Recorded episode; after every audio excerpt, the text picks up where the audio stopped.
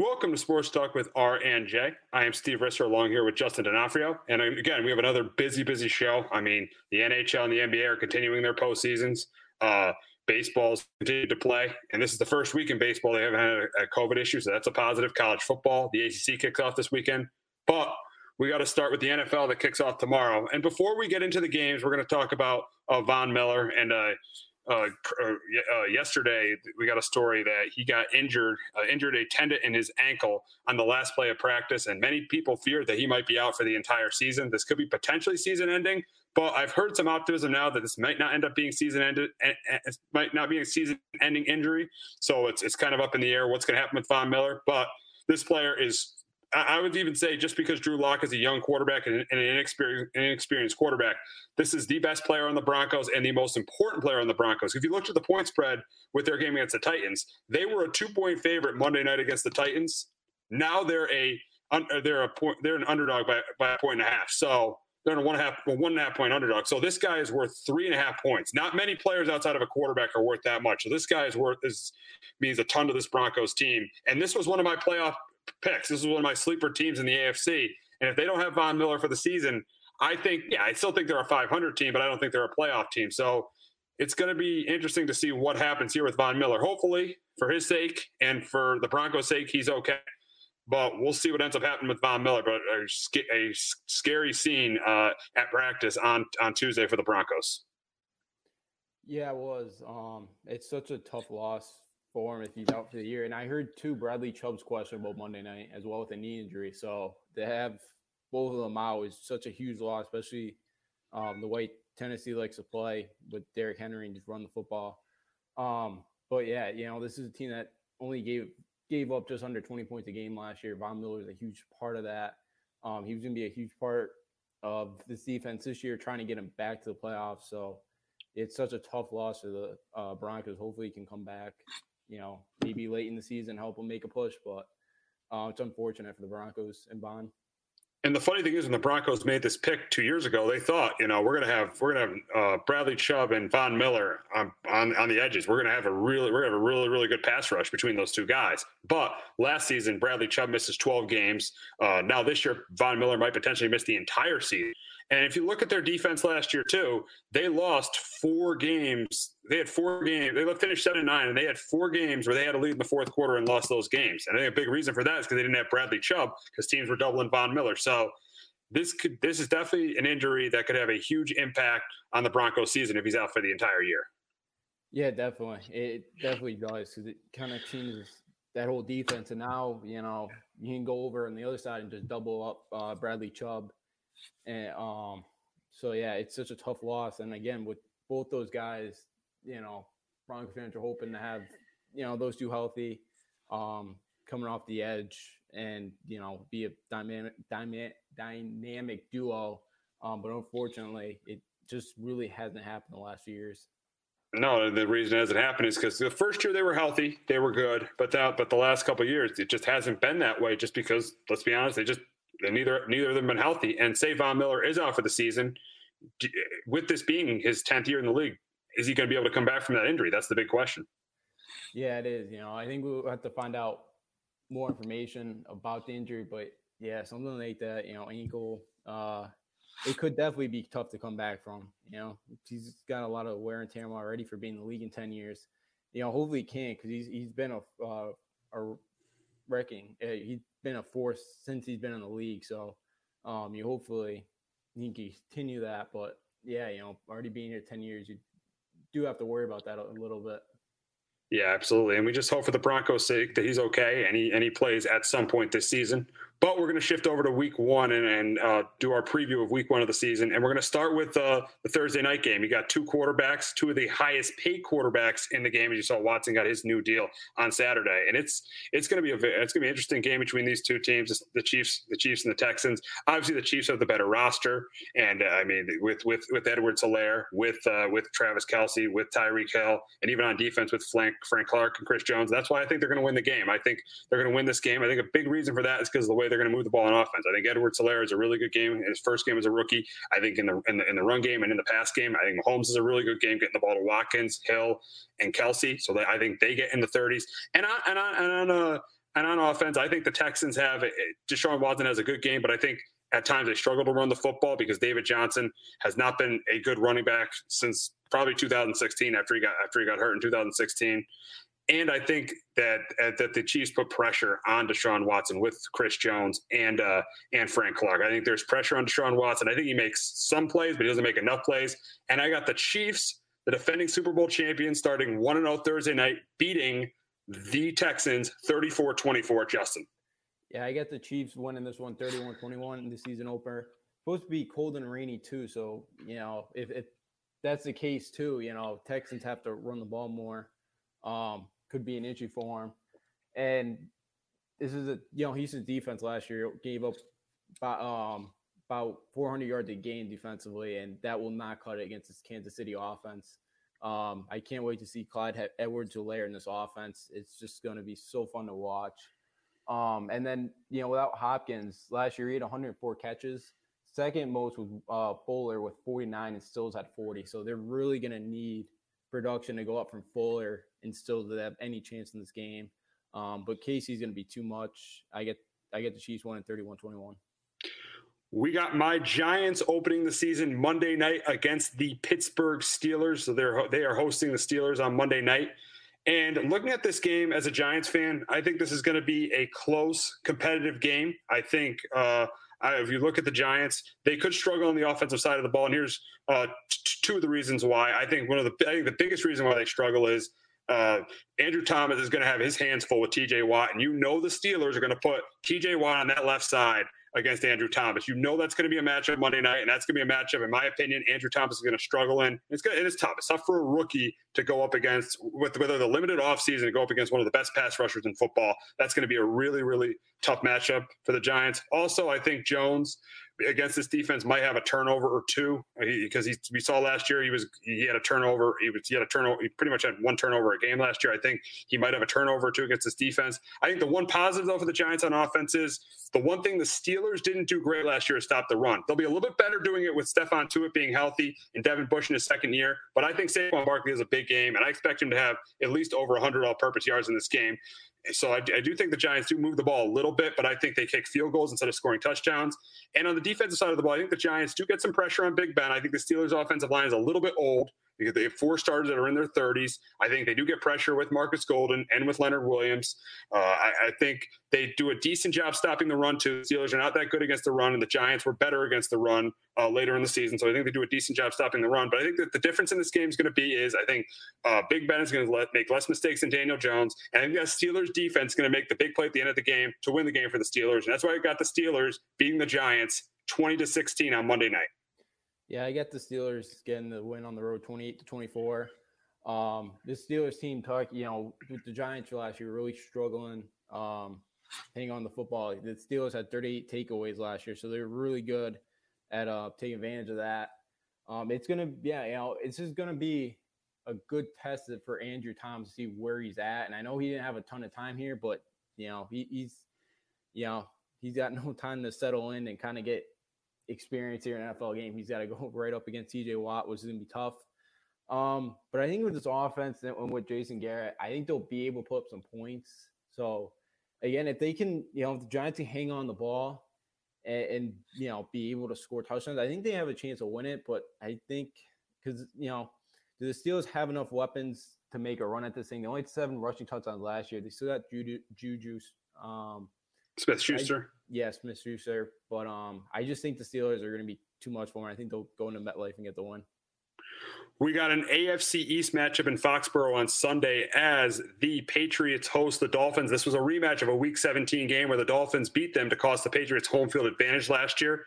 And in this game, I think this is another close competitive game. I think on offense, Cam Newton is a good game. I think the biggest reason why Cam Newton is a good game is I think the running game for the Patriots is good. I think the Patriots are going to do a really good job of running the football with Sony Michel. I think having David Andrews back is going to be key. I think the Dolphins in the middle of their defense, the Dolphins struggle in the middle of their defense. So I think the Patriots will have a will have a lot of success running the football, and that's going to you know open things up for the passing game, especially for tight end Devin Asiasi. I think he could have he could have a good game in this game, and also you know N'Keal Harry can make some plays as well. I think uh, Julian Edelman might be limited because I think uh, Byron Jones is going to be shadowing him in this game, the big free agent acquisition the Dolphins got in the offseason.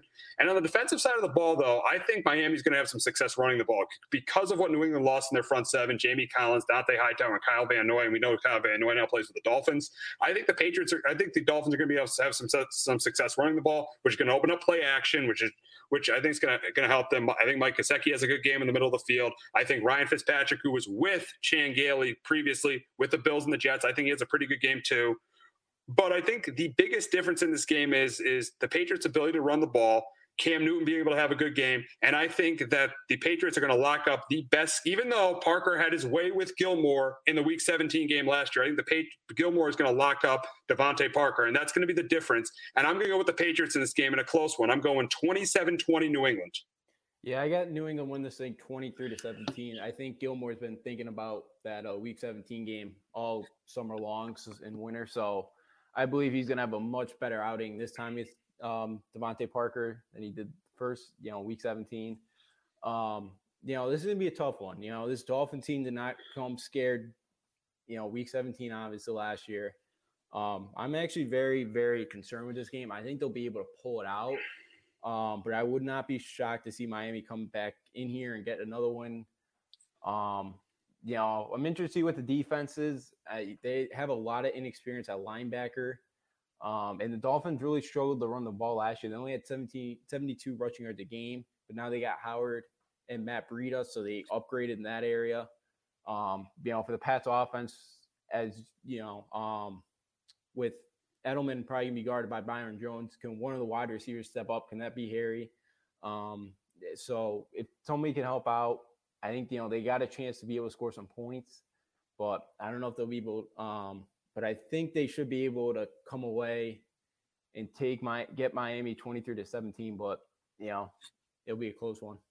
We got another AFC East matchup in Buffalo as the Jets uh, head to Buffalo to face the Bills. And uh, I think in this game, I think the quarterbacks are pretty even. Sam Darnold and uh, and Josh Allen's pretty much a toss up. But the rosters are not even comparable. The Bills have a much better roster than, than the Jets, and they're going to control this game. And I think a big reason why the Bills win this game by two scores, I think they control this game on the ground. I think they control it on the ground with Devin Singletary. I think they control the game on the ground with uh, with uh, with Zach Moss and Devin Singletary. And those guys control the game on the ground. That opens. That's going to open up um, play action, open stuff up for Stefon Diggs to, to have a pretty good game as well. And also, I think the Bills defense does a good job against the Jets offense, which out, outside of really Sam Darnold, this offense has a lot of question marks. I think they get pressure on Sam Darnold. They force they force a turnover turnover from Sam Darnold. And I think Le'Veon Bell has a decent day, but not a great day. And I and I got the I got the Bills winning this game. And I got the Bills winning it 24 to 13 over the Jets.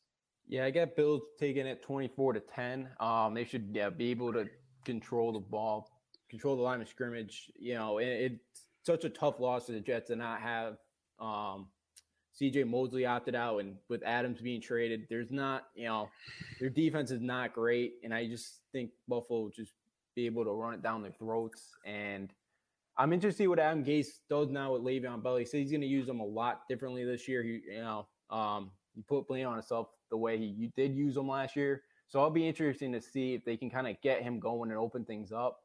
Um, but I guess six of the seven wide receivers, two for the Jets right now, are on um, the injury list. You know, with you know, I think most of them are questionable. I think uh, Braxton Berrios is like the only one right now that's not on the injury injury report. But um, I just think the Jets do not have enough, and this Bills defense is really is really good. There's not too many holes in that defense, so I think Buffalo will be able to control it 24 to 10. We got an NFC East matchup in Landover, Maryland, as the Eagles travel down to Washington to face the, the no, I almost said it, the Washington football team. We got the we got the Eagles uh, facing the Redskins, and for the Eagles, I think this game is going to be a little bit of a struggle early for their offense because of their issues on the offensive line and the Redskins defensive line. And so I think that's what's going to keep the Redskins in the game early, in the game early. But I think one player that has a really really big game for the Eagles this week and that's with with and that's Miles Sanders. I think Miles Sanders has a big game in the in the in the run in the run game, and I think he has a big game in the pass game. I think he's definitely going to have over 100 all-purpose yards, just like he did in week uh, 15 when they met up in December last year. So I think Miles Sanders has a big game, and that's going to open up stuff for Zach Ertz, and that's going to open up stuff for the rest of the offense too. And I think Carson Wentz has a pretty good game as well. And on the defensive side of the ball, I even though Dwayne Haskins had a really good game against the Eagles in Week 15 last year, I think that uh, the, the, that Eagle defense and not have Darius Slay, and I think Darius Slay will be all over uh, Terry McLaurin all day, and they're and the Eagles are going to force someone else to beat them. And I think and I think that's going to be very very hard. Seeing the lack of skill guys in the Redskins offense, I think the Redskins will have a lot of problems running the football. I think Dwayne Haskins will make some mistakes, especially. Uh, uh, being his first game in a new offense, I think Haskins has a tough day. I think the Eagles get pressure on Haskins as well. And I got the Eagles winning this game, and I got them winning it 23 to 10. Justin. I got the Eagles taking at 24 13. And you know, Eagles got to get out to a much better start than they did last year in uh, Washington. I almost said as well. They were down 20 to seven and a half, but had a nice comeback in the second. Um, you know, for Philly too, they did not, they were not great last year on getting off the field on third down. They gave up almost, I think, 40, it was um, around 44%, I think, offense or offensive or their defense was. Um, so they got to be better at that and then hopefully, you know, um, but they should be able to really control this game. You know, for the most part, they got, you know, they're pretty healthy right now. Um, you know, at the receiver core mostly right now. So um, I think Jalen Reagor's out for this game, the fresh, the rookie from TCU. But um, for the most part, you know, Washington maybe will get some pressure on Wentz and make it tough for him. But again, I just I don't think Washington has enough in the secondary um, and I think Washington as well this year will be better against the run. They gave um, they gave up 146 yards a, a game last year against the run. I, they'll be better in that area, um, but not enough. And I think um, Philly will get the win at home we got an NF AFC North matchup in Baltimore as the Browns travel to Baltimore to face the Ravens. And we remember the Browns did win here last year. And a big reason for that was because of the way they ran the football. And I think they're going to have success doing that in this game. I think the Browns will be able to will be able to have a little bit of success running the ball. Not as much success they had in the past because you look at the Ravens now they got Patrick Queen and Calais Campbell on that defense. So I think the Browns have a little bit of success running the ball. I think the problem for the Browns on offense is I don't I don't think they're going to get much out of uh, Jarvis Landry and Odell Beckham because the Ravens got the best pair of corners in the league and both can play both are really good in man coverage, Marlon Humphrey and Marcus Peters. And I think with the pressure the Ravens are going to get on Baker Mayfield, I think Mayfield's going to have a have a couple is going to have a couple turnovers, is going to have a rough day. And on offense for the Ravens, I think Lamar Jackson has, has, a good game. I think the run game for the Ravens is really, really good and is going to keep that defense off the field. I think Dobbins and Ingram are going to have a good day, which is going to set up play action to get the ball to Mark Andrews and Hollywood Brown. And I think the Ravens, I think the Ravens win this game. I think they win it by two scores. I got the Ravens over the Browns, twenty-seven to seventeen. Yeah, I got Ravens 2017. They should be able to take care of this one. Um, should be interesting what uh, Kevin Stefanski's scheme is scheme with Cleveland and Baker doesn't have a ton of experience under center. Um, so that'll be interesting to kind of see how he does there. This is a team too. They got to do much, you know, especially Baker. 21 interceptions last year. They're minus eight in the turnover margin. It's a new coaching staff, so I understand, you know, new culture and all that, which I think it definitely is going to help this Browns team because they have the talent to make a run at the playoffs. Um, but this Baltimore team just, I think, has too much. You know, they upgrade the linebacker position um, with Patrick Queen. They got Campbell. So I just think Baltimore to be way, uh, it's going to be too much for this Cleveland team, and they should be able to take care of business. We got an NFC matchup down in Atlanta as Russell Wilson and the Seahawks travel to Atlanta to face Matt Ryan and the Falcons. And I think this is going to be a fun game. I think this game is going to be back and forth, both offenses scoring a lot of points. I think that uh, that Seattle's going to have success running the ball. I think Russell Wilson's going to have success throwing the ball.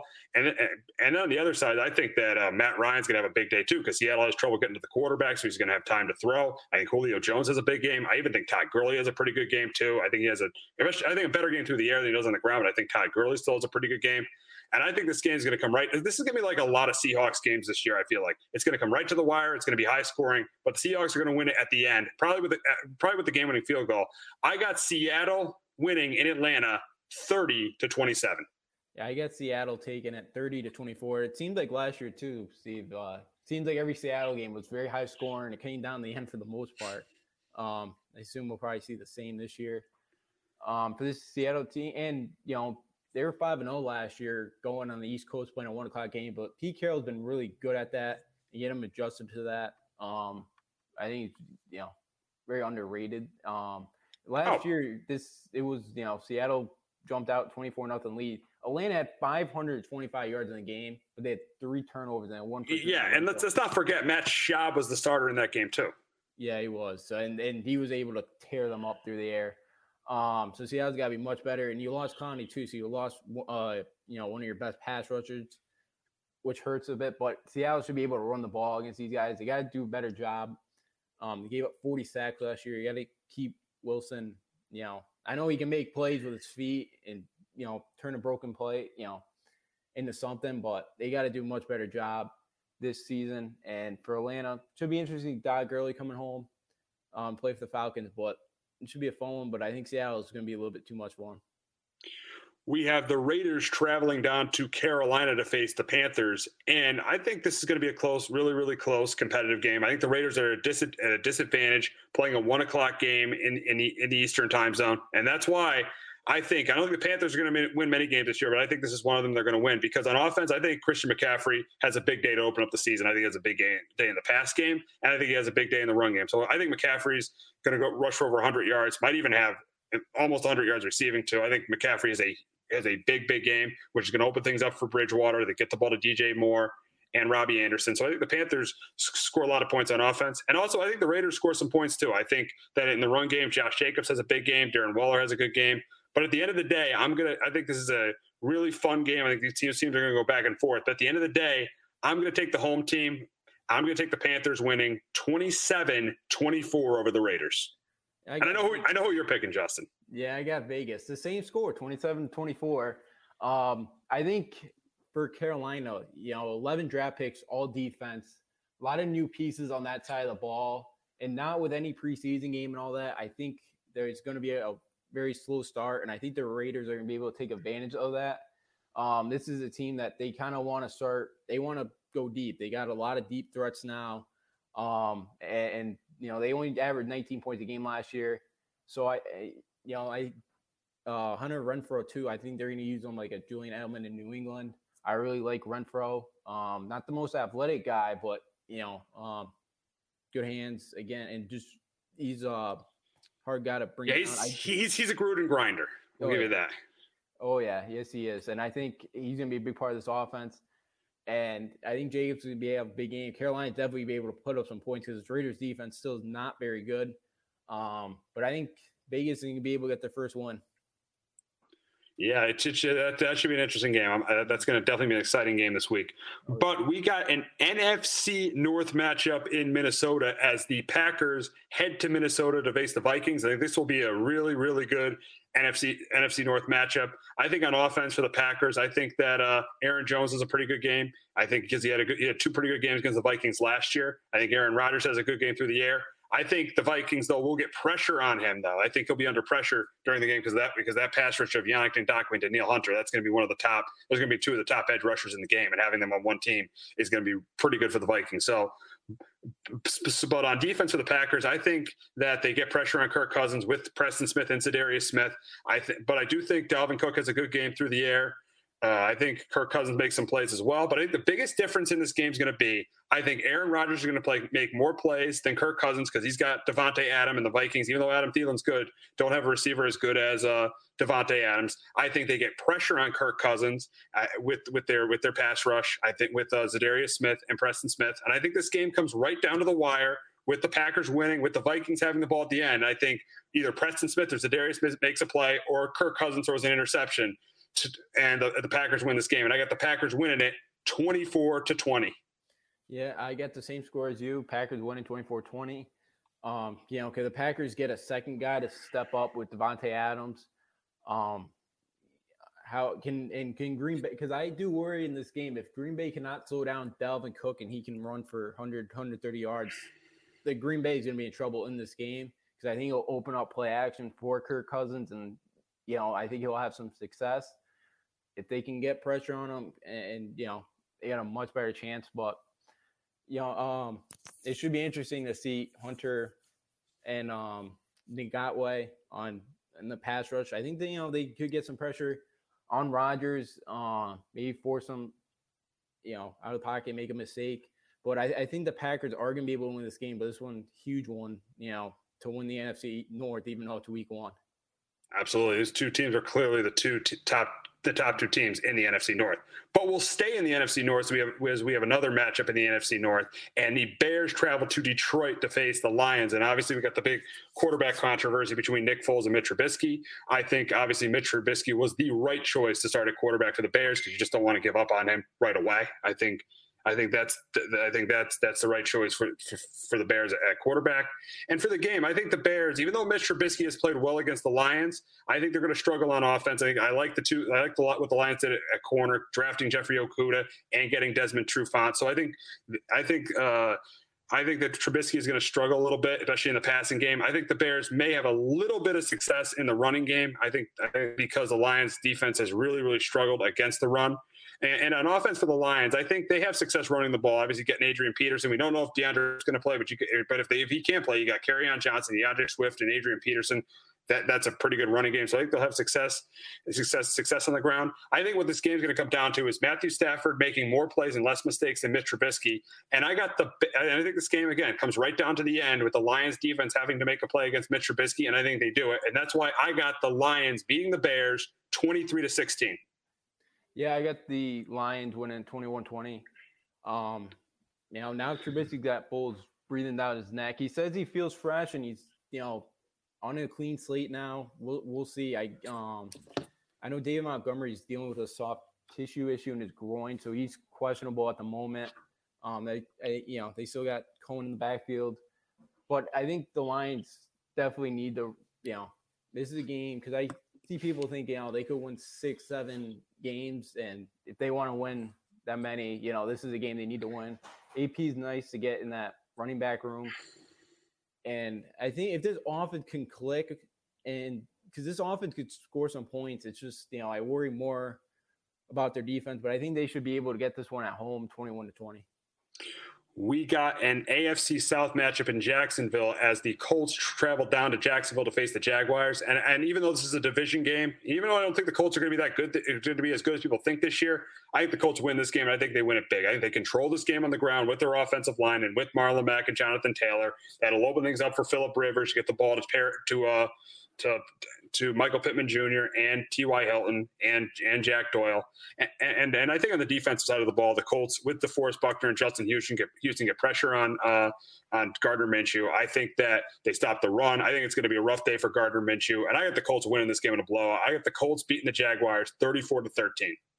Yeah, I got it. The Colts winning this one 30 14. You know who the Jacksonville Jaguars starting running back is going to be? Who is it? I, am not even it's, sure. Uh, James Robinson. He's a rookie from Illinois State, undrafted. He's actually a decent back. It you, yeah, you, you probably watched a little bit of him last year. You might be the one person who watched a little bit of him last year. I bet. Yeah, yeah, yeah. I saw him in the play. Um, FCS, FCS, of course, you're, you, you're like the only person who watches the FCS playoffs. But yeah, that's the thing about you. You know all you know all these middle level players. Oh yeah, oh yeah. So um, I think you have some decent. You know, again, it'll be interesting to see. You know, now how he goes up against an NFL defense not a big pass catcher in the backfield, out of the backfield. Um, but this this Jacksonville Jaguars team, it's gonna be a really rough year. No Sards are back anymore from that 2017 run in the, in the AFC Championship game. Um, gonna be fun to you know how does um, Philip Rivers look with this offense. Um, you know, again, I you know the Colts are really just one kind of quarterback away. I know they have Rivers, but this team get a quarterback and they can make a run. You know, AFC Championship game. They're, you know, they got the talent. Um, but I, the Colts will be able to take it 30 to 14. We'll go to the four o'clock games and we'll go to the game of the week, and that is the Buccaneers traveling to New Orleans to face the Saints. It's the matchup between Tom Brady and Drew Brees. I mean, we got two future first ballot Hall of Fame quarterbacks going at it, both in their 40s, both playing, both are still top 10 quarterbacks in the league, which is amazing. And I, I think this is going to be a great game. I think I think uh, we'll start with the ball. I think on the Buck side of the ball on offense, I think I think they're get even though the Saints have to run well, their one weakness on defense is that interior of their, of their defensive line. So I think Fournette's. They, I think the Bucks run the ball uh, better than the Saints do. I'll, I'll, I'll, give you that. I think Brady has a good game in his first game. Yes, he's going to be under some pressure. I think Cameron Jordan, uh, Donovan Smith's going to have some trouble with Cameron Jordan. I, and I think that Tristan Wirfs might have some problem with the market problems with Marcus Davenport either. But we know Brady, Brady, he knows when to get rid of the ball. He knows he'll be able to dump it off to Ronald Jones. Also, he's got you know He'll have Gronk and, or, and OJ Howard in the middle of the field. And also, uh, you got Mike Evans and Chris Godwin. I think the big matchup to watch in this game is going to be Mike Evans against Marshon Lattimore because Marshon Lattimore has had his way with Mike Evans in the three years they went up against each other. Mike Evans has only gone for over 100 yards one time, and that was in, on opening day in 2018 when Ryan Fitzpatrick was the quarterback. The five other times Jameis Winston was the quarterback, he was he was held under 100 yards by Marshon Lattimore. But Jameis Winston isn't there anymore. Tom Brady's there, so that's why I think Mike Evans still has a pretty good game. I think Chris Godwin has a pretty good game, and I think the Bucs get into the 30s on offense. And for the Saints, I think they have a big day on offense as well. I think I think running the balls where, where, where they're not going to have a good day. I think the Bucs are going to shut down that running game of, of Alvin Kamara and Latavius Murray. I think they do that, but I think Drew Brees has a big day in the passing passing game, getting the ball to Michael Thomas. I think Michael Thomas has a big game. I think he goes for over 100 yards. Like we remember the game he had in week week uh, five when these two teams played. He was he was he almost had 200 yards receiving. Had a huge day, and and then I think Emmanuel Sanders has Sanders has a big game too. But I think this game is eh, this game is going to come down to uh, you know the end, the wire, and I think either Brady wins it at the end, or this Bucs defense, which is much improved, especially in the front seven, makes a stop and wins it at the end. And I got the Bucs beating the Saints 31-27. I know it's their first game; they don't know each other well, but we know Brady's been working with these guys in the offseason. That's why I got them winning this game 31-27. Yeah, I get I get the opposite. Or I get the same score, but I got the Saints winning this one 31 to 27. Um, and did you know, Steve, too? Brees and Brady are one, two all time in the most passing touchdowns in week one. Brees has 39 and Brady's got 37. Um, but you know, could be a shootout, should be fun. Both these guys in the same division now.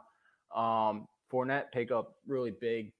You know, I feel like for for the Bucs because you know they didn't really have a great run. And, and, and and I even wrote an article about Fournette going to the Bucs, making him the clear favorite. So if I picked the Saints in this game, I'd look like a hypocrite. So I definitely had to pick the Bucs. yeah, yeah. I, I just don't know how many snaps he's going to get this week. I don't know. Um, that's kind of one of the other reasons why I'm going with the Saints. But this Bucs um line is it's going to get tested. You know, I know they got a um I know they kind of upgraded in the draft a bit, but it's you know the same teams the same team got 51 sacks a year ago. Um, and so they can get pressure on Brady. I know, you know, uh, you know, you said it, but you know, Brady knows when to get rid of the ball. He does a great job of that. But it'll be interesting. It should be a shootout. Um, you know, last team with the ball is going to win this game. And yeah, one one thing I didn't mention too is on the on the other side of the offensive line. I think the matchup between Shaq Barrett and Terron Armstead that's going to be a great matchup to watch. If if, if if if Barrett's on Armstead's side, I'm really looking forward to that matchup too. Yeah, that should that should be a good matchup, and um, Uh, looks like we might have lost Justin there, but yeah, I mean, yeah, yeah as, as Justin said, he's picking the Saints. I'm picking the Bucs. This is going to be an awesome game between these two teams. I'm really, really looking forward to this matchup between between these two teams. It's going to be four o'clock, four four twenty five Fox, and I'll definitely be watching that game on Sunday. But we got an NFC West matchup in uh, in uh, San Francisco as the Cardinals travel to San Francisco to face the 49ers. And I got I got an upset here. I'm going to go with the Cardinals to win this game. And, here's here's a big reason why. I think that uh, Kyler Murray is going to have a good game. Recently paid DeAndre Hopkins. I think he has a big, big game for the Cardinals. I think DeAndre Hopkins has has a big game. I think Kenyon Drake, who had a good game when they played last year, I think Kenyon Drake has a good game as as well. I, so I think the Cardinals offense does a good job moving the ball against the 49ers defense. I think a big reason for that is D, there's a good chance Dee Ford might not play for the 49ers. So that that will not make their pass rush as difficult. There will still be pressure on Kyler Murray, but I don't think that their pass rush will be as will not be as uh, will be as much of a pass rush without Dee Ford.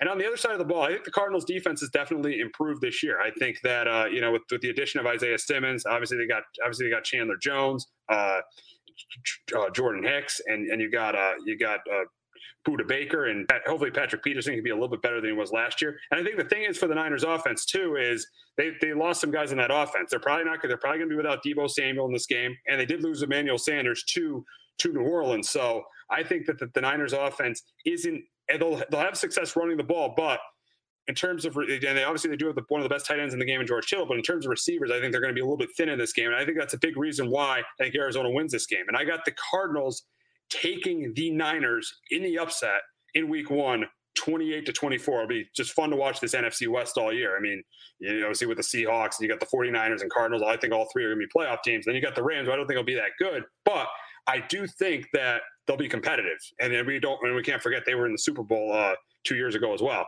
And Justin, yes, we lost him, but he's he, he's got the Niners winning this game 23-21. So this will be a really really interesting game on Sunday. Are you back, Justin? Yeah, I'm, I'm back. So okay, yeah, let's talk. Have you, have you talked about the Niners and the Cardinals? Justin? Uh, I think we might have lost Justin again. So I'm going to go to the uh, to the Monday night game, and uh, as obviously as we just talked about, uh, we uh, with the uh, with the Von Miller in, with the Von Miller injury with, with between the and we, and we got and we got the tight. I think. Uh, Arizona, are you back, Justin? You're back, Justin.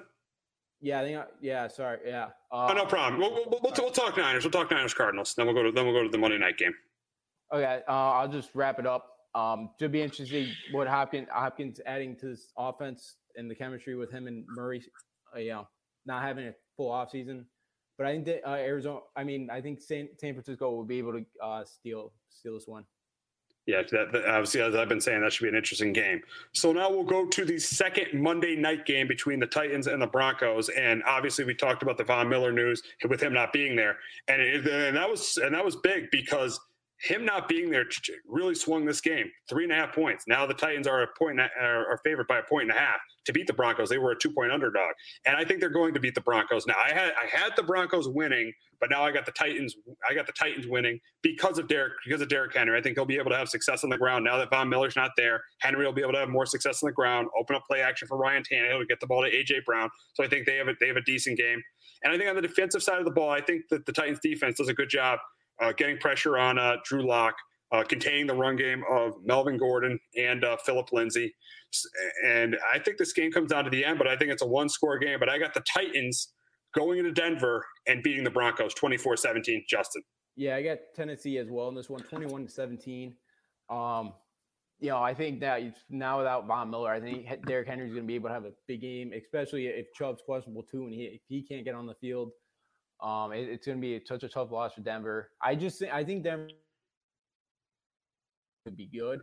I just think week one it's going to be tough. They haven't played any preseason games, so I you know I don't know what the chemistry is going to be like with this offense. So I think there could be a, a struggle here for the Broncos to get anything going at home. Also, t- Tennessee's got to be much better because they did give up 56 sacks too. So that's kind of you know a year ago. So you know you had Miller and Chubb.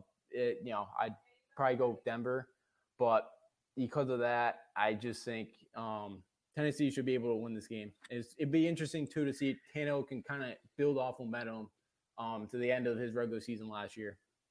Yeah, that's definitely going to be interesting to see to see what happens there, and and it's going to be interesting to see what happens in Week One. I think this is going to be one of the most unpredictable Week Ones we've ever had. I mean, no result in Week One is going to surprise me because of the way this offseason's been. It's been such an unusual offseason. We've never seen an offseason like this where we've had no preseason games, limited limited uh, training, uh, full training camp, but limit, you know, limited contact in training camp, virtual OTA. Such an unusual offseason that no result in week one, or even the first two or three weeks, or first even the first month of the season is really even going to surprise me because of how limited this offseason has been, how crazy this offseason, how crazy everything has been. So our picks could be we could be eight and eight or nine and seven in week one, and I wouldn't be surprised because this is such a tough week to pick games.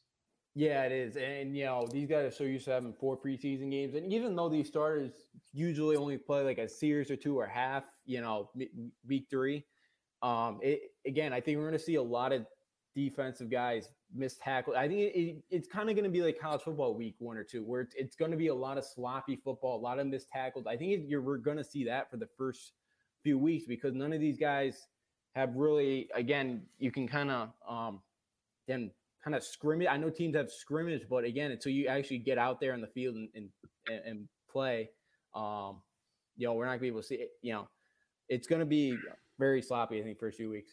And my bad, we forgot about one other game in week in, in week one. It's the uh, Chargers uh, visiting Cincinnati to face the Bengals, and I think you know with uh, with with Joe Burrow, I think uh, he, he being already named team captain and I and I think he I really like what, he, what he's doing. I like I like some of the weapons he's got with uh with Joe Mixon, with AJ Green, with uh Tyler Boyd. And I got a little bit of a battle for you in an auction draft with Tyler Boyd last night. Mm-hmm. And in that, in that auction draft we had, so yeah, so I I, actually, I really like the weapons the Bengals have. Uh, so I think I think they're going to have, have some some success moving the ball. Yes, there'll be pressure on uh, Joe Burrow because the Chargers with Melvin Ingram and Joey Bosa they get a really really good pass rush. Uh, but I think Joe Burrow is going to be able to move the ball. I think Derwin James is going to be a big loss in this game for the Chargers. He's out for the season, so that's why I think uh, uh, uh Joe Mixon is going to have success in the pass game and in the run game, and I think that's another reason why the Bengals will be able to move the ball. And on the other side of the ball, I think the Bengals get pressure on uh, on Tyrod Taylor. I think Tyrod Taylor has a pretty good game, man. Even though Mike Williams probably won't play, I think he gets the ball to Keenan Allen. He has a pretty good game. Austin Ekeler has a good game. It, it has a good game in the pass game too, and a little bit of a, a decent game in the run game because the Bengals aren't good stopping the run. But I think this game comes down to the end, and I think Joe Burrow in his first game as a game-winning drive, and I think the Bengals beat the Chargers. Joe Burrow gets his first win in his first NFL start, 23-20. Yeah, I get the Bengals. I get Joe Burrow one and zero NFL career 20 2017 this Chargers team, two in the second year last year, only gave up 212 passing yards a game. But again, you lose a guy like Derwin James. Um, it's gonna it's gonna hurt. Um, it, I'm interested to see how in sync Joe Burrow is in with his wide receiver with his offensive weapons. That will be kind of interesting to see.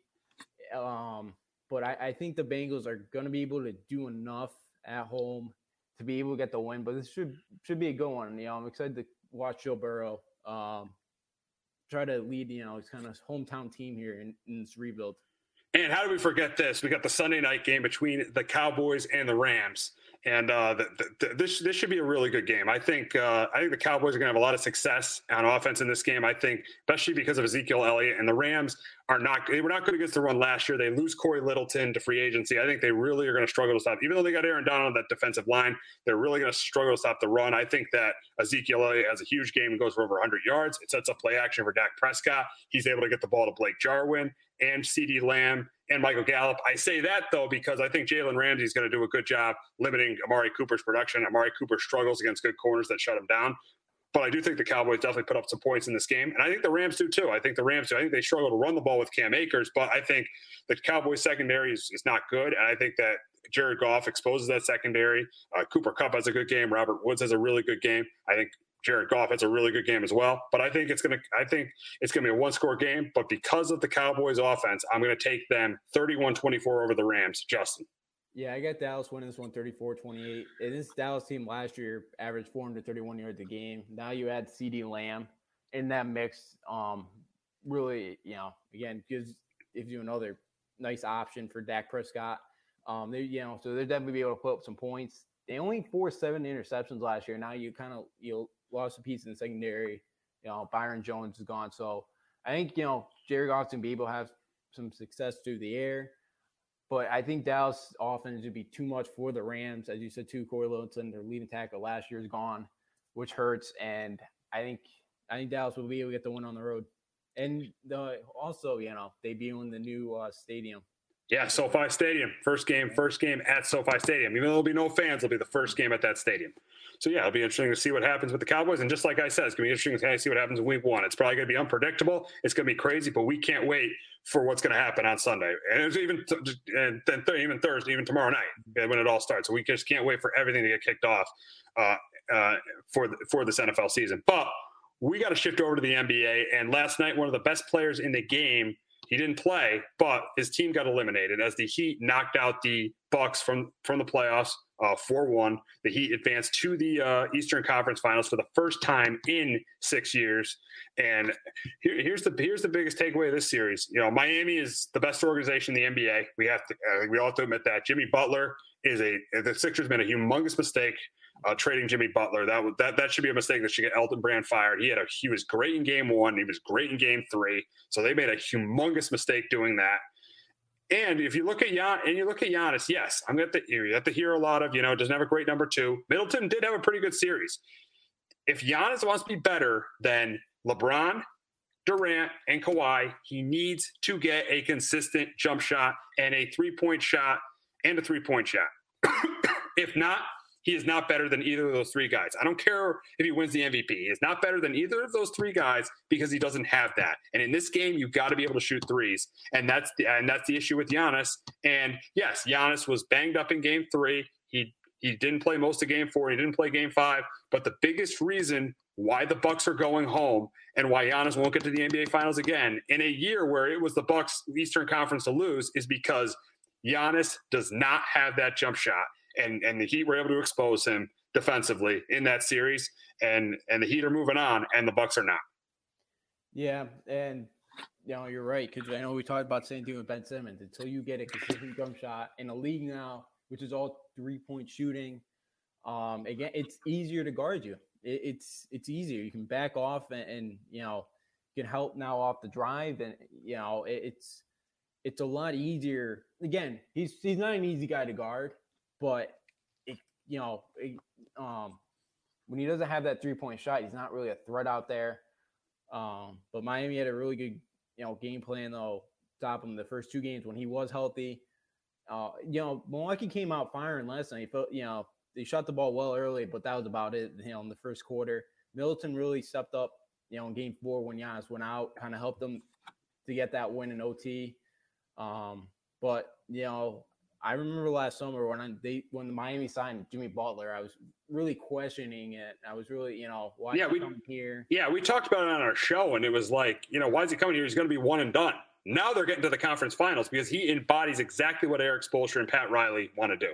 Yeah, yeah, yeah. It was a perfect pickup, and it was a pick, you know, that yeah, it's helped them get right back to the uh, Eastern Conference Finals. And this, you know, this Heat team's fun to watch the way they play defense. Um, they're tough out, and you know to beat the Bucks in five games, impressive. Um, but you know, and I also think you know Bledsoe last night and even um, really really struggled in the field. They really needed him to step up, and he really could not. He could not hit a shot last night. Oh no, no, not no, no, not at all.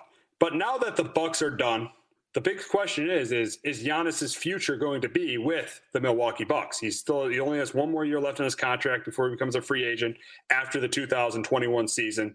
Um, and looking at what he's got around him now, I like I like Middleton. I think Giannis needs to improve his game, but I think Giannis needs to have a more. I think Middleton's a decent two, but I think Giannis has to have a more consistent two. And I was listening to Mike Greenberg a little bit before the show, do his radio show, and he th- and he brought up the Chris Paul idea. Maybe the maybe the, the Bucks go out and get Chris Paul, trade for him, have Chris Paul and Giannis play together, and that would make some sense because as we see, the Thunder fired Billy Donovan because I think, and that, I think they both mutually parted ways because, and I think that's the one thing, one thing in sports where the two the two sides did mutually part ways. It looked like the Thunder are going to be rebuilding, and they're probably going to trade Chris Paul. So, say you put Chris Paul with Giannis, I think you're looking at a team that is definitely better than the one uh, that than, than the last two years. The team, a, a, a team that failed to reach the finals the last two years. Yeah, no, I think I think you'd be right. I, yeah, I did. I kind of did hear that rumor of Chris Paul to Milwaukee. I think that really helped out because Chris Paul's had a lot of playoff experience and he he he, you know, he played well against the Rockets in round one. You know, he, he played really well against his former team. I think that would really kind of help out with Middleton as well. Um, I I think that would really really work, and I think yeah, it helped Milwaukee out big time just because of the experience that Chris Paul has, and he's still a guy chasing for a ring. You know, he's you know, um, he hasn't gotten that yet. So I I think you know, you add another guy that's hungry to win like Chris Paul. I think yeah, and a veteran. I think it really will help out that lineup. Yeah, and also this this this situation very very reminiscent of you know when LeBron you know he, you know LeBron lost a, a, a tough series. I remember he, he lost a tough series to the Magic, a series he probably shouldn't have lost in the conference finals with one year left on his deal. LeBron doesn't end up getting a new deal. The team doesn't make the finals the next year, and then LeBron's gone. Similar situation if the Bucks don't sign an extension with Giannis could very easily happen to Giannis. It could, you know. Um, I actually have a friend who's a Bucks fan, and he already he's already. Yeah, you you got some you got some friends. I mean, Bucks, Kings. You guys are all over the map. And then mostly the rest of them are Celtics and Knicks. Yeah, yeah, yeah. Mostly, most yeah. for the most part. Actually, I have one that's a Heat fan.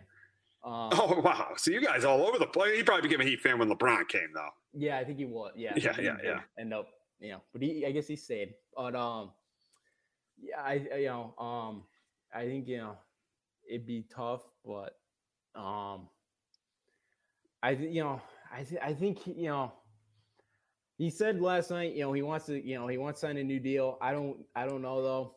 Again, we we don't really you know we don't really know. I know Milwaukee loves him. I know Milwaukee wants to keep him.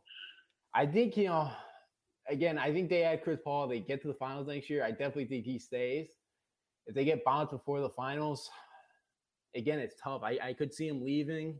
I could see him saying, I don't, you know, again, I don't know if he wants, because uh, he, you know, he's not really, I don't know, you know, he's not out I, I don't know about him in a big market. I, I think he wants to stay with the Bucks, yeah. but if the Bucks don't improve the team, seeing the way the NBA is trending, he's gonna he's gonna be forced to leave. That's what's gonna happen. He wants to. I think he's he wants to stay with the Bucks, but the way the league's trending, if they don't, if this team doesn't get better, doesn't get to the finals next year, he's probably gonna leave.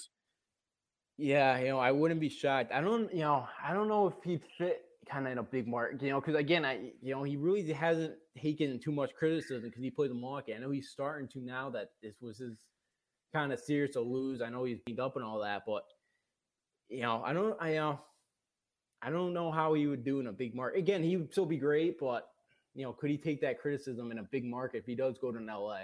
Um, I've even heard like the heater, uh, you know, would be a favorite for him, but you know, I, I would, we'll see, you know. I think I, I agree with you. I think he does want to stay.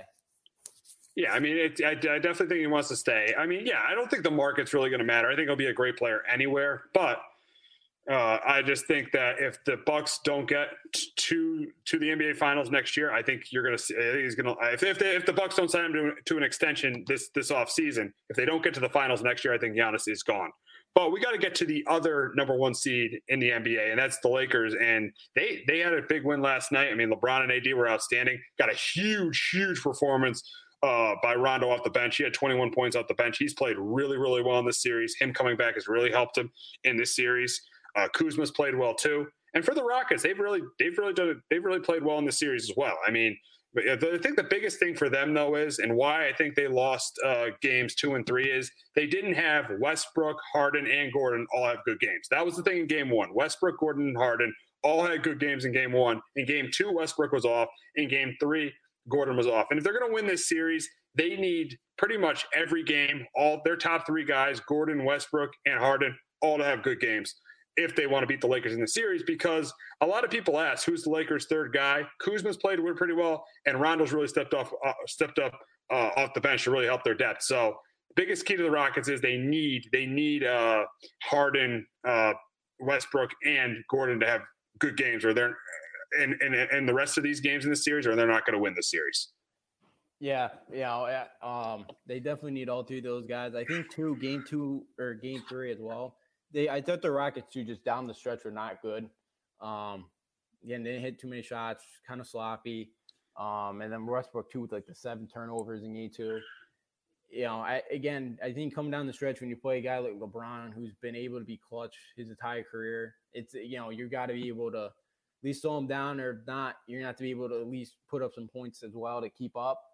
And they really haven't been able to do that. Um, you know, Houston too got 27 points off their office uh, Lakers homers last night.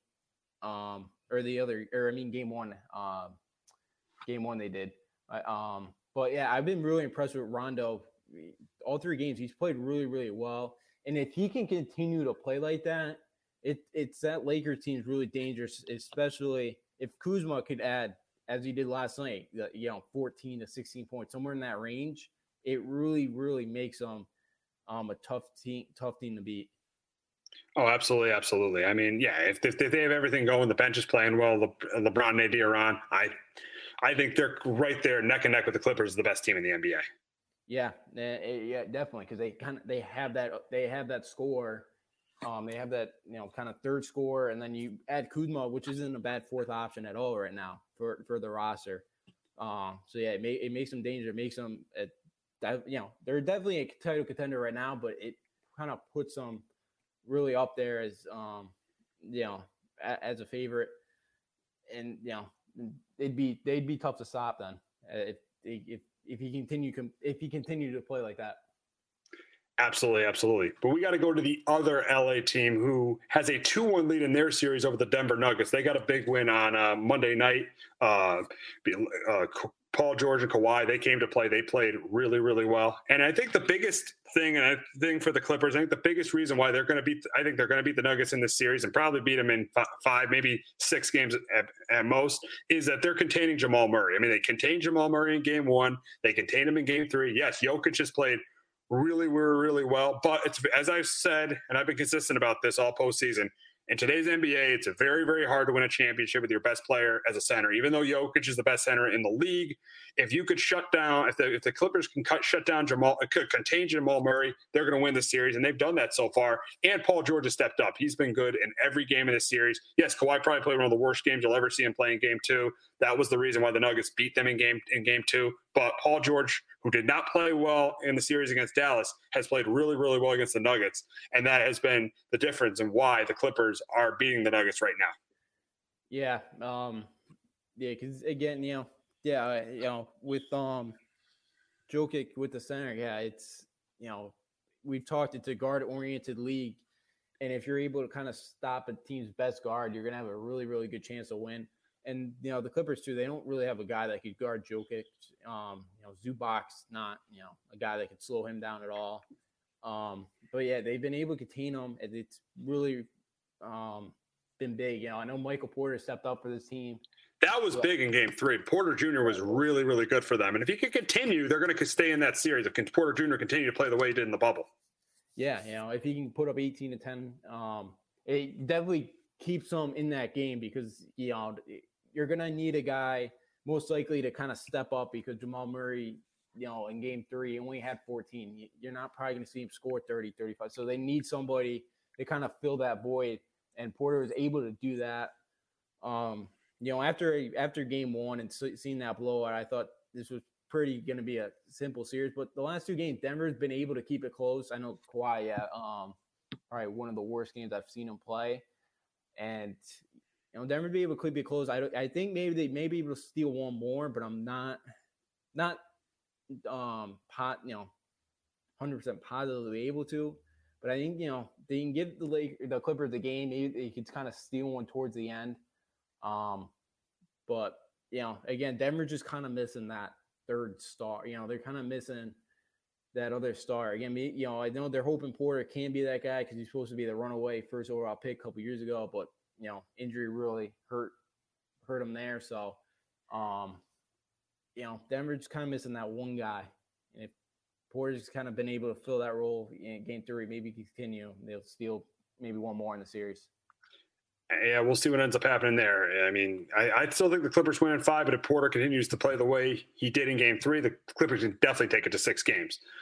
But we'll wrap up our NBA talk talking about the Celtics and the Raptors. And the Celtics won big, one 111 to 89 on uh, on Monday night. And here's the bottom line of the series: the big three of Tatum, Kemba, and Jaylen Brown are too much for the Raptors the Raptors are lucky that the series isn't over because if it wasn't for Anunoby's three, this series would be over already. The Celtics would have won in five. Here's the biggest thing for the Raptors. They completely miss Kawhi Leonard. I mean, Kawhi Leonard. I mean, I know Van VanVleet is improved and he's played well, but he's no Kawhi Leonard. And Siakam, let's just be honest, he's just not. I mean, yes, he put up, he averaged 23 points in the regular season, but watching him in this postseason, he's just not an elite player. He's not a great player. So the Raptors desperately, desperately miss Kawhi Leonard. Huge mistake not resign. I know Kawhi was probably not going to resign there, but a huge mistake not resigning Kawhi Leonard. They and and now trying to get Fred VanVleet to resign there is going to be hard now that Kawhi's not there. So the, the, the, defending champs are not looking like they're going to be on top of the NBA for years to come be, because of them not not resign not resigning probably one of the best players in the game and now having a hard time to resign an, uh, an up and coming player like Fred VanVleet. I think the Celtics finish this in six tonight. Yeah, I think Celtics will finish it. And yeah, I don't think Kawhi to come back anyway. Did he try to resign him? I think, you know, his mind was set on LA for a while.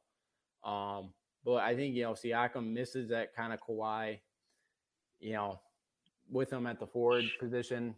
And this Celtics, yeah, this Celtics team probably could have got this week because in game four, I figured Boston's a bounce back because they've been able to, for the most part, control this series. And I was very surprised at how bad they looked in game four.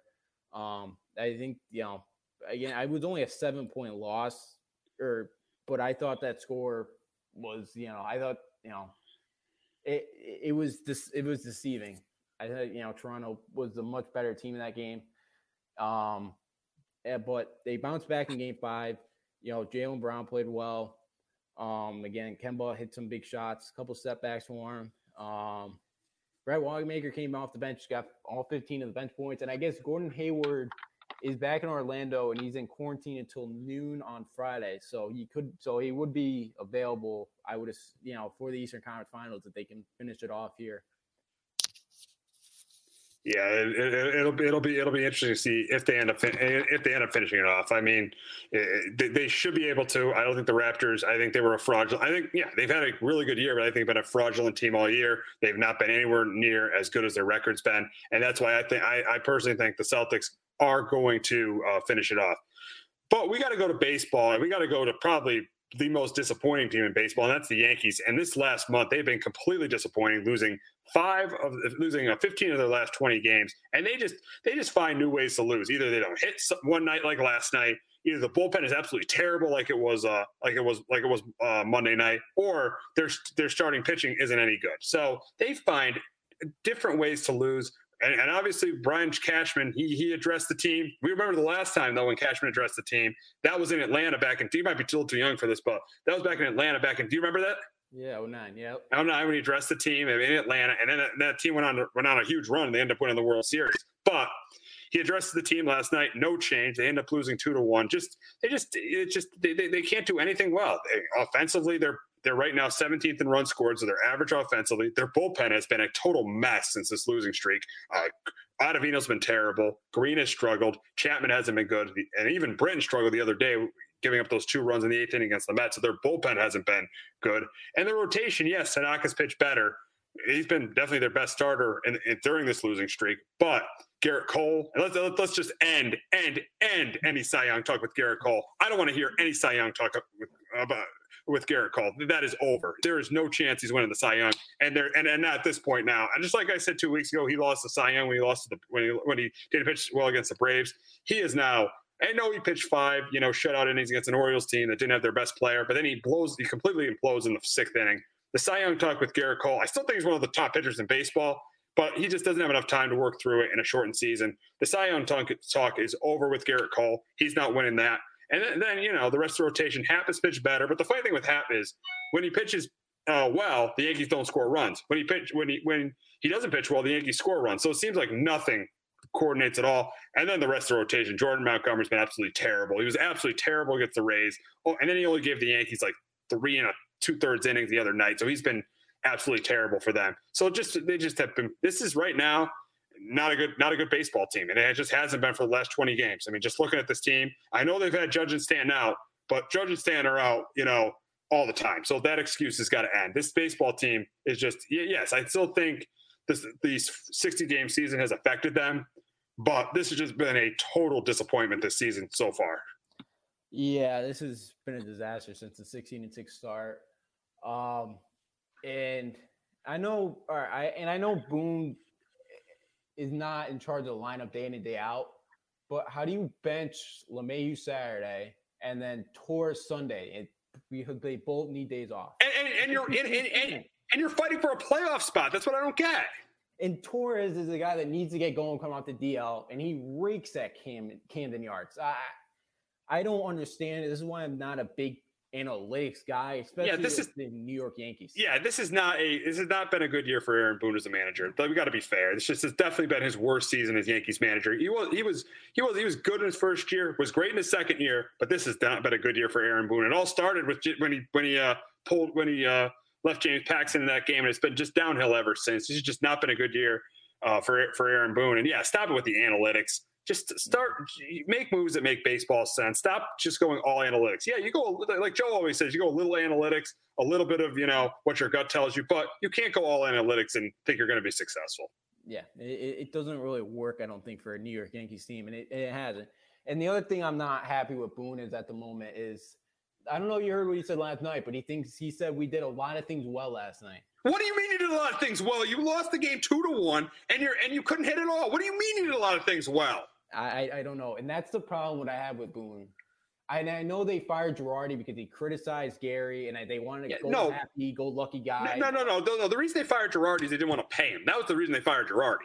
I th- I think it was a little the criticizing Sanchez. Criticizing Sanchez, but come on, the reason they didn't pay him is they, they, they, they didn't want they want to give him a new contract, and they had the decision made before that year. He was he was a lame duck manager that year because they didn't think the Yankees were going to be good, and then they have a year they come out of nowhere and get to the ALCS. And if they would have gotten to the World Series, he would still been the manager because they wouldn't have fired him. But they yeah they, they they but yeah the reason they fired him yes the Gary Sanchez thing I think factored into it, but the biggest reason was he was he he, he didn't have he, his contract expired. Yeah, that was not yeah, that, that's definitely another one. But I again, I just I don't know, and I, I just I know why they brought him in, but he's again, we see him get ejected. Like you know, there's some anger in there. Like you know, I know you don't have to call a guy on the press conference, but at least say, well, we're not doing. You know, at least get get some fire in these guys' bellies or something. You know, and don't come out and say, you know, do you think we're uh idiots Yankee fans are idiots watching this? Like, no, no, no. It's just yeah, it's just it's just it's all PR stuff. He just says things to the media. He's not, you know, he's not saying that to his team behind closed doors. I mean, he's, yeah, he's lying to the fans, but he's but he's just yeah, he's just he's just giving the fans nothing because and trying to say everything's good when everything just clearly hasn't been for the last twenty games. It's been terrible. Yeah, it it, it has, and it's just again. um the lineup for most part, you know, guy, I think since like this really started, most guys are batting under 200. You know, who I think the only one that's not right now is Clint Frazier. Um, you know, he's kind of been the only one. Mike Tauchman can't hit this year. He cannot hit a fastball to save his life at this point. Um, and then, you know, again, I don't, I'm not, a, you know, I know we've talked about it too, Steve. I'm not a guy that says, "Oh, let's cut Gary Sanchez, let's trade Gary Sanchez, let's throw him down to Triple A." But, but but he needs to be better than this. Yeah, he's oh, just yeah. been horrible this year. He's been he's been horrible. That's that, that's a fact. I don't want to hear any Yankee fans deny that. Yeah, no, I'm not for sending him down or trading him, but this has been by far his worst season as a Yankee. It has, and the thing is too, he wasn't great last year average wise. But he still hit for power last he year. He did, but he hit for more power than he had. He has he's been just I don't know what's wrong. He hasn't hit a, you know, Michael Kay was saying he has not hit like a, um, you know, fastball, you know, inner part of the plate at all this year. He's, you know, it, he just foul tips it all. I, you know, I don't know what it is, what's going on with him, but, you know, again, I, I I'm starting to get a little bit worried about Gary because again, this isn't. I'd say you know a slump's like a week or two. He's played almost 30 games, I would say 28, 30 games I'd say that's not really, you know, again, it shouldn't really be a slump anymore. You know, um, yeah, I'm not giving up on Gary in any in that, but I'm starting to get worried. And then kind of my last thing here is two. I think they miss a CC in the locker room, and I know Aaron Judge is probably that voice. But the thing is, he's back in the Bronx right now, you know, trying to get back on the field. So I, I think they kind of miss that. I don't, you know, I'm surprised maybe Gardy's not that good because we've seen Gardy, you know, um, he's always kind of had CC that voice in the locker room. I think they also missed that leader right now. I that's, that's a, another one. Yeah, that's an outstanding point, Justin. I mean, yeah, they definitely missed that leader. And the thing is, yeah, Guardy could be that guy, but to be a leader on a team, I feel like you got to be really be playing well. And Gardner has just not been playing well at all. So I don't think you know if he's getting on guys and everything, they're, the guys will go back to saying to him and say, "Look at your play. You're hitting under 200." So if you're going to be a leader, you got to be, you know, got to. And, and, it's not like. And the thing is, is CC Sabathia, even when no, he wasn't pitching well, he was a hall. He was he was a Hall of Famer. Gardner was a, been a respected player for the Yankees, but he's not the level of doesn't have the respect of CC Sabathia. So I still I still think that yeah, great point there, not having a CC in that locker room. Uh, uh, and, and, and, I think this team does lack leadership. They lacks a guy back in the day, Paul O'Neill, who would you know hit a water water cooler or you know get upset, you know, to to, to get this team back on track. They they missed like a guy like a Paul O'Neill too. They missed they missed that leadership in this locker room. Outstanding point, Justin. There. Yeah, uh, they, yeah, you know, I definitely definitely that, and then um, the last, you know, it just the last thing too is um, oh, what was that? Um, I kind of um eh, I just and I think um going kind of going back to that point of you know, Paul O'Neill knocking down like a wall or something. We've seen Gardy, you know, slam his bat into the. I know he's struggling, but again, somebody needs to again to uh, you know start. I don't I don't know. Like again, the scary thing was I thought okay, Cashman's coming in here. We're gonna see a great effort tonight, and I didn't. You know, that's what I'm worried about. Yeah, he came to this series in Buffalo and they've lost two games, and the yeah. bullpen imploded on a, on on Monday night. Yeah, so you know, I'm kind of worried about this team right now. I know Judge and Stanton, I know could come back and help, but again, they come back what a week or two before regular season ends, and then Tampa, like who, how, how fresh would they be? I, I just, you know, again, I you know, I'm really worried the next time Gerrit Cole takes the ball and you know how bad the season's going, he's going to need Tommy John's going to miss all next year. Like I, I, you know, this, uh, you know, uh, it's just you know just bad thing that they're you know just again it just kind of looks like a little league team out there at times. You know, yeah. Luke Voit's um, error the other night. Again, you know, you're still up six three at that point or six two, and it's just you know they just give up 10, 9, 10 runs the next. You know, it just uh, it was you know again just look they just look awful right now, and the Orioles, Tigers, and Mariners are all right behind you right now, and I think that's the biggest kind of embarrassment right now. Yes, yeah. Speak, yes, yeah. Speaking of 2020, I mean, you look you look at the Orioles are a half game behind the Yankees. Uh, you got you got the Tigers a game, and you got the Mariners close too. So speaking of 2020, you know it's 2020 when those teams are close to the Yankees. When if you this was a normal year, they would they they they probably wouldn't even be anywhere near. I mean, the Yankees might not be that great, but they wouldn't be anywhere near the Yankees. So you know it's 2020 when those teams are, are this close. And speaking of the Orioles and Gerrit Cole, big, big. Who would have ever thought this series with the Orioles would be a big series? This is actually a huge four game series at the stadium this weekend. I mean, on Thursday, Gerrit Cole in a game where if he doesn't pitch well, he is going to get crucified by the media if he doesn't pitch well against the Orioles Thursday night. I mean, Gerrit Cole has to pitch well in that game on Thursday against the Orioles. You look at it, they got Cole and Tanaka one and two. Those got to be wins. Uh, you got Montgomery in the third game and then Happ in the fourth game. The way Happ um, and Tanaka pitched recently. Those got to be wins. Gerrit Cole, that's got to be a win. The Yankees got to take at least three out of four in this series against the Orioles. Oh God, yeah, they they they have to, you know. And, and again, you get your ace, you get Gerrit Cole, you get guy you're paying three hundred twenty-four million dollars. They need him to beat the Orioles, and I don't think we'd be talking like the Orioles is a must must-win game, but it is. It you got to set the tone for this weekend series and start to feel good about yourselves and start to just again get one win, then get two, and then to start to get on a little bit of a roll here, um, would be huge just for him. And and you know, even for tonight, like Deivi Garcia has been good through his first two starts. Again, hopefully they get another start from him. Hopefully you leave Buffalo with at least one win tonight. Yeah, hopefully to get to, yeah tonight we got uh, Deivi Garcia, Deivi Garcia against uh, Tanner Roark. Yeah, the Yankees need need even though Garcia is pitching, the Yankees definitely need to win tonight. But a month ago, we never thought this was going to happen. We never thought we were going to see this. But on Saturday, the ACC is playing and they're playing college football. And we know, even though these matchups are really not good matchups, Justin cannot wait for these mm-hmm. games. He's been looking forward to this all year long. I think, yes, college football played last week, but this is kind of, to me, the first official, this is the official beginning of college football. You got the first power conference taking the field. Uh, you, you got, you got, uh, you got, you, you got uh, the, the, ACC taking the field this week. They got four. They got uh, four games, I, I, I believe, uh, within each other, and we're going to talk about all four of those games. And we're going to start with the uh, with the, with the Saturday night game between Clemson and Wake Forest. And obviously, we know with Clemson, with Trevor Lawrence and Travis Etienne, they should have a huge day on offense against against Wake Forest. Uh, they should score a bunch of points. I think they get into the 40s.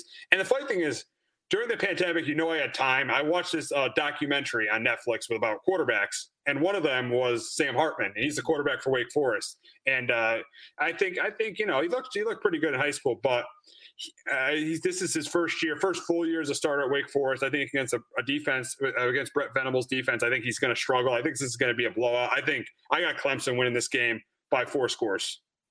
Yeah, I get Clemson win this one big. Um, I did see that documentary, you know, um, QB one Beyond the Lights. That's a good one. Really good one. Yeah. Oh yeah. Um, good series. Had Justin Fields and Jacob Fromm in it too, and Spencer Rattler, the quarterback of Oklahoma. Yeah, so you know, it's a good inside look. You know, um, I loved it. It was, it was great for. I loved watching it. Oh yeah, um, Abriel Mitchell was actually UConn was the second choice behind Iowa State. Oh really? Wow. Not him, but yeah, um, yeah yeah, I'm going back to this game here. Sam Hartman um, broke his leg his freshman year because he started a little bit, you know, his freshman year because Newman was hurt as well. Um, now kind of gets 100% of the controls here. But yes, this is going to be difficult. Again, Brent, you know, Clemson every year they lose pieces on both sides of the ball. Same this year, um, but Venables always rebuilds it. It's going to be a tough matchup, and I, you know, I just I don't see Clemson um, having any issues. Amari doesn't, Rodgers, what? doesn't Wake have a good pass rusher? Um, they do. Um, Charles Basham Jr. Yeah, um, yeah.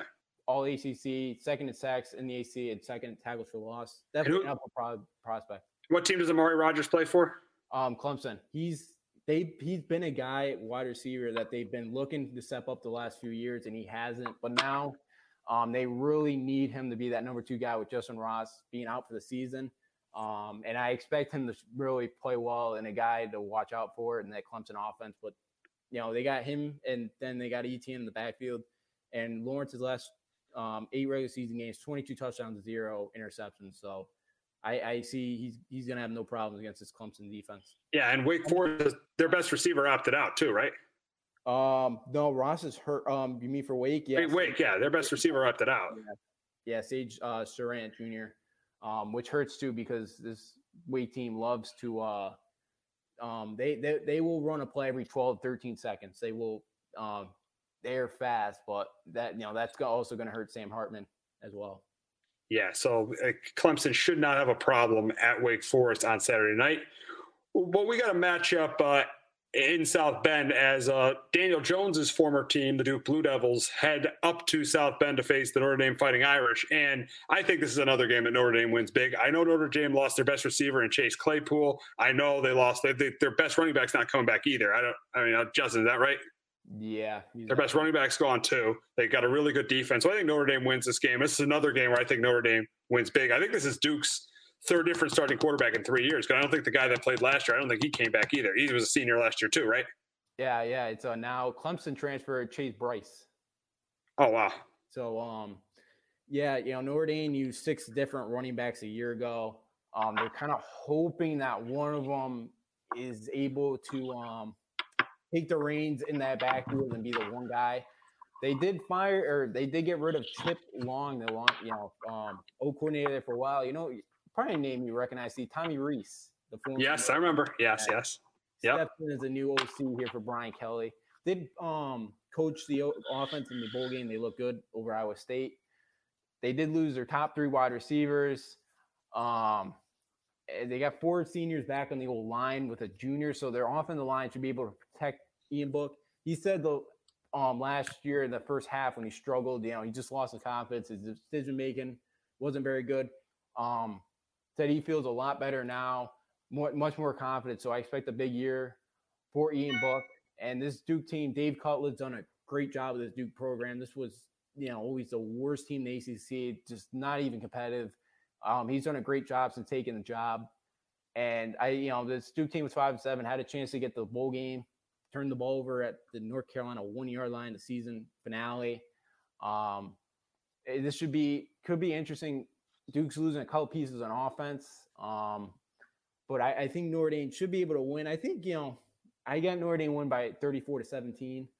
Um, they should be able to take care of business in this one. You know I'm a David Cutcliffe guy, though. You know because he coached Eli Manning and Daniel Jones, so I know you know I'm a David Cutcliffe guy. But I definitely got to go with the Irish in this one. But we got an ACC matchup, probably the maybe the most competitive game of the weekend. We got Georgia Tech uh, heading down to Tallahassee to face uh, Florida State. And Georgia Tech had a really rough year last year. They were three and nine. They weren't that good, but Florida State's not that good either. And Florida State lost their best offensive player. They lost uh, Cam Akers. He he got drafted by the Rams in the third round.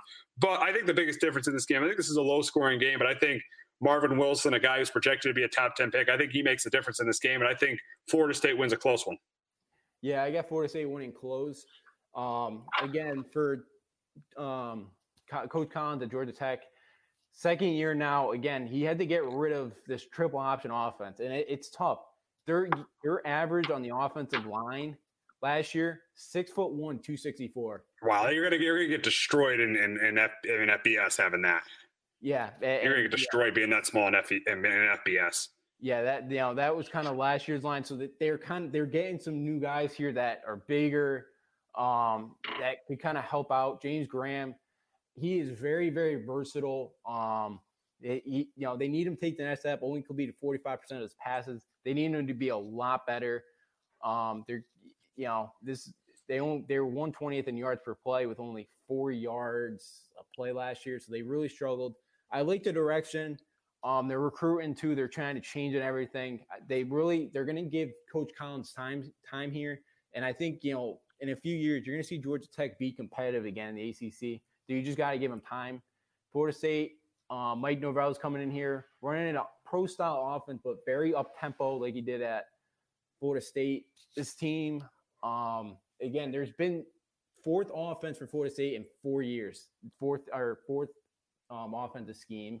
There's yeah, there's yeah, yeah. There's no stability with the program since Jimbo Fisher left. No, there's not. And this is already they're the seniors. This is already their third head coach. There were some issues in the locker room, as as well with you know um, kind of communication wise with all this COVID stuff going on. So I think Florida State's going to be able to win this thing very very close. Um, they were 119-2 against the pass last year. They're going to need that to be much much better. Um, but again, this Florida State team, it's it's going to take a year or two here to to rebuild this thing back um, to where it belongs and one of the top teams in the um, in the FBS. Well, we'll wrap up co- our college football talk talking about the best quarterback not named Trevor Lawrence in the ACC, and that is uh, Sam Howell. He had a great year last year for UNC 38 touchdowns, seven interceptions. And we remember North Carolina almost beat uh, Clemson last last year at North Carolina. So I tell you, North Carolina, uh, they could be a team that you know could could if, if, the ACC has two teams get in the playoffs, they could be a team that ends up getting into the college football playoff. I mean, the ACC is not that strong of a league, so they could be a team. Say they lose that one game. Do they play Clemson this year? No, they avoid them. They oh really? But if they play, they'll be in the championship game though if they play. Oh yeah, yeah. Yeah. So. oh, sorry. Oh yes. So, yeah. Oh, oh, is Notre Dame in their league too? Or yep, Notre Dame. Yep, Notre Dame's all ACC. Besides Florida State next, or I mean South Florida next week they'll play. But yeah, they're all ACC schedule this year. Oh, so but is, but is North Carolina in uh in, in, in Notre Dame's league? Um, they're not. I don't. They're not doing the league. It's just going to be like the Big Twelve, the top two records. Oh, okay, okay, okay. So yeah, so it'll probably be you know between those three teams in the ACC, UNC, Notre Dame, and uh, and uh, uh, Clemson. But yeah, Sam Howell's uh, uh, Sam Howell had a great year last year, and I think he has a big game against Syracuse this week. Syracuse had a bad year last year. It doesn't look like they're going to have that good of a year this year. So that's why I think North Carolina beat Syracuse by three or four scores. Yeah, you know, um, North Carolina. I think this is a team that I think could definitely make the playoffs, and they get Notre Dame on Black Friday um, at home. Ooh, that's gonna be a good one. That that would be fun. North Carolina from this offense that was electric last year. Ten starters are back as well, um, so they're not gonna miss a beat. And I feel like they they should be fine. They should be revved up, ready to go. And especially for Syracuse, they bring in a new D coordinator. Um, they're going to put in the new three-three-five scheme. So again, uh, how much practice that that that they've had with that. So I think Sam Howell is going to be able to tear this um, secondary up of, of, Syracuse. They're also bringing a new offensive coordinator, um, Sterling Gilbert, who did work with Jimmy G up in Eastern Illinois. Um, Tommy DeVito completed 63% of his passes, but he was sacked over about 30, sacked um, right around 35 times a year ago. So they give him time. Um, DeVito could be very good, and um, but they lost a couple wide receivers. Um, Trishton Jackson left for the draft. Um, also, Sean Riley, their slot guy's gone. Um, I think it could be a very long year for the 'Cuse. Um, and then the last guy, kind of for North Carolina, Chazz Surratt, was he was a QB until last season, and now they switched him to linebacker. He's all ACC linebacker a year ago. Um, so a big upgrade there for North Carolina. This is going to be a really, really good team. This team should have beat Clemson last year. Um, and I know they're would love to see them in Charlotte once again, or they'd love to see them in Charlotte this year. This North Carolina team, don't be shocked to see them in the playoff playoff college football playoff conversation. Absolutely, absolutely. Mack Brown is turning things around in Chapel Hill. But we'll wrap up the show talking about the conference finals in the NHL, and we'll talk about the Eastern Conference first. And the uh, the Lightning uh, beat the Fly, beat the uh, beat the Islanders big in Game One. I think it was like seven to two, and, and maybe beat the yeah Lightning beat the Islanders seven to two. And is I'll ask you this question, ask you this, Justin: Are the light are the Islanders kind of trying are kind of showing their true colors, or are the Lightning that good, or can the and can the Islanders bounce back in this series?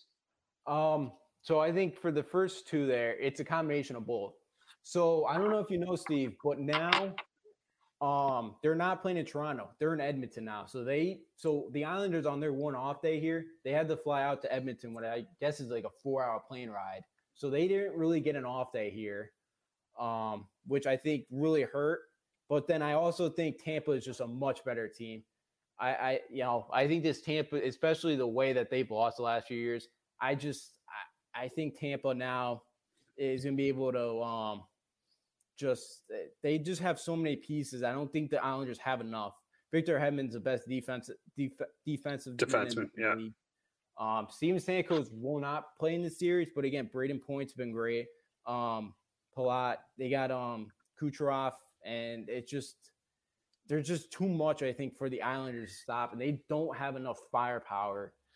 Um, again, it's just they're not playing the Flyers anymore. They're not playing the Capitals anymore. They're not playing the Panthers anymore. This is, I think, Tampa right now is the best team in the NHL, and we're starting to see that. I think the Islanders will probably only get one game here.